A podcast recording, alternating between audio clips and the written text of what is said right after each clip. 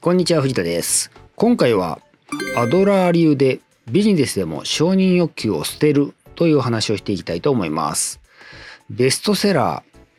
嫌われる勇気っていう本でですね、有名になったですね、アルフレッド・アドラーというですね、心理学者はですね、承認欲求というのをですね、完全否定しています。ただですね、承認欲求は人間の本能だからですね、捨てられないっていう人もいます。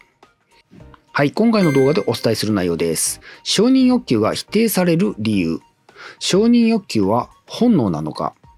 ビジネスでも承認欲求はいらない。こういった順番でお伝えしていきます。私のことをご存知ない方多いと思います。簡単に自己紹介させてください。サクッと1.5倍速15秒ぐらいでお伝えしますので見てください。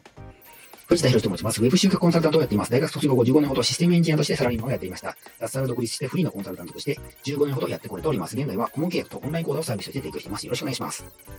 はい、承認欲求が否定される理由っていうことで、改めて承認欲求とはですね、他人から好かれたいとかですね、認められたい、尊敬されたいという欲望のことです。ちなみに SNS でいいねを気にすることも承認欲求ですね。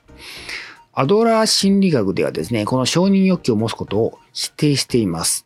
持ってはいけないって言い切ってるんですね。まあ、別にアドラさんのですね、考えに従う必要はないんですけど、ただですね、なぜ否定しているかっていうのをですね、知るとですね、なるほどと思えるんですね。えー、それはですね、承認欲求を持つというのは、他人の期待に応えるっていうことと同じ意味だからなんですね。つまり、承認欲求を持ち続けるということはですね、他人の期待に応え続けるっていうことなんですよ。そしてこれって自分を否定していませんかっていうことなんですね。もうこれではもはや自分の人生ではないわけですから自分、自由にですね、自分らしく生きられない状況を続けているっていうことになるわけです。これがアドラーさんが承認欲求を否定している理由ですね。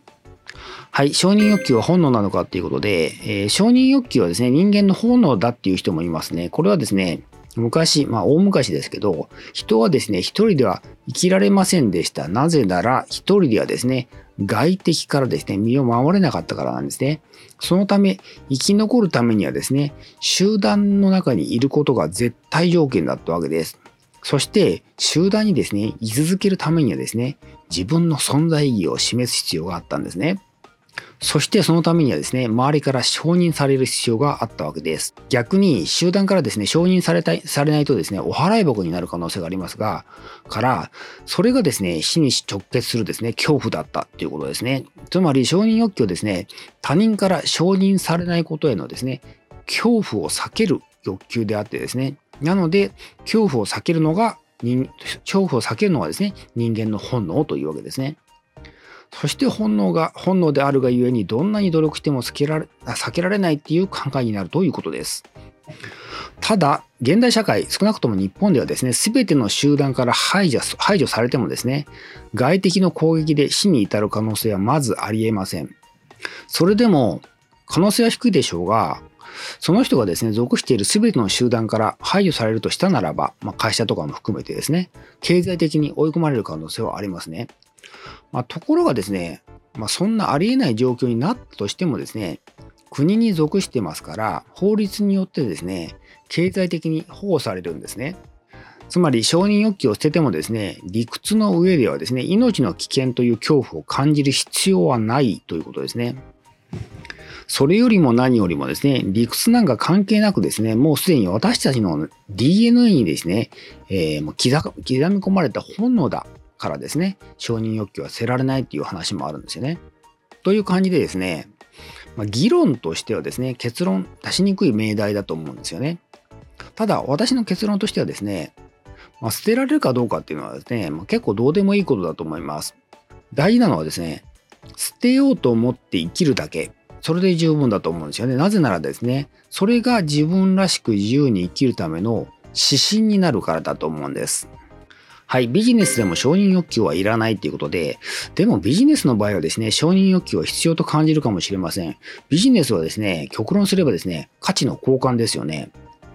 相手にですね、価値を感じてもらうためには、相手の期待に応える必要があります。そして承認されないと仕事を失う可能性があってですね、経済的に追い込まれることが予想されますよね。そう考えるとですね、ビジネスで承認欲求を捨てるのはですね、無理なんではということになります。これはですね、困った問題なんですよね。ビジネスこそ自分らしく自由にですね、できなければですね、やる意味がないからですよね。ここでアドラー心理学での課題の分離っていう考えがですね、役に立ちそうなんですね。例えばですね、提供した仕事結果に対して相手が満足しなかったとします。ここで課題の分離の考え方におけるですね、マジックワードとも言えるですね、ベストな質問があるんで、それを使います。この質問はですね、覚えておいてもらって、常に課題の分離ができているかどうかのですね、チェックに使えるのでいいと思います。その質問とは、それは誰の課題ですか？という質問ですね。相手があなたの仕事があなたの仕事の質が低いと感じたのはあなたの課題でしょうか？違うんですよね。相手の感情は相手の課題であって、こちらからはですね、コントロールできないんです。私たちができることはですね、相手が満足、相手に満足してもらえるように、自分なりにベストな仕事をすることだけなんですよね。よく仕事はですね、自己満足じゃ済まないっていう人もいますけど、実はですね、自己満足しかできないのが事実なんですよね。仕事の価値を判断するのはですね、相手の課題です。そのように考えられるとですね、仕事においても承認欲求が捨てられると思うんですね。もちろんですね、相手の期待に応えようととですね、努力するのはですね、ま、全然問題ないですよ。やるべきだと思いますよ。ただですね、期待に応えられるかどうかっていうのはですね、こちらからはですね、コントロールできないことなんだっていうことなんですよね。私たちにできるのは、えー、いただく価値、まあ、具体的にはお金になると思いますけど、お金に見合った自分にできるベストの仕事をするだけなんですよね。こちらでコントロールできるのは、クライアントの要望を把握してベストな努力をするところまで。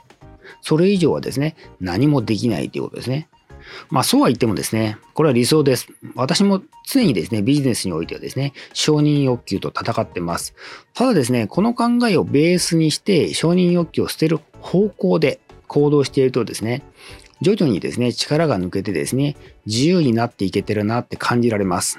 で、そういう意味ではですね、クレームへの対応についてなんですけど、自分の仕事の内容にですね、落ちてはないっていう確信があればですね、必要以上のですね、補填っていうのは必要ないです。必要以上にですね、卑下する必要ないですし、しっかり話し合えばいいだけですね。だからそういう意味ではですね、コミュニケーションからは逃げない方がいいと思います。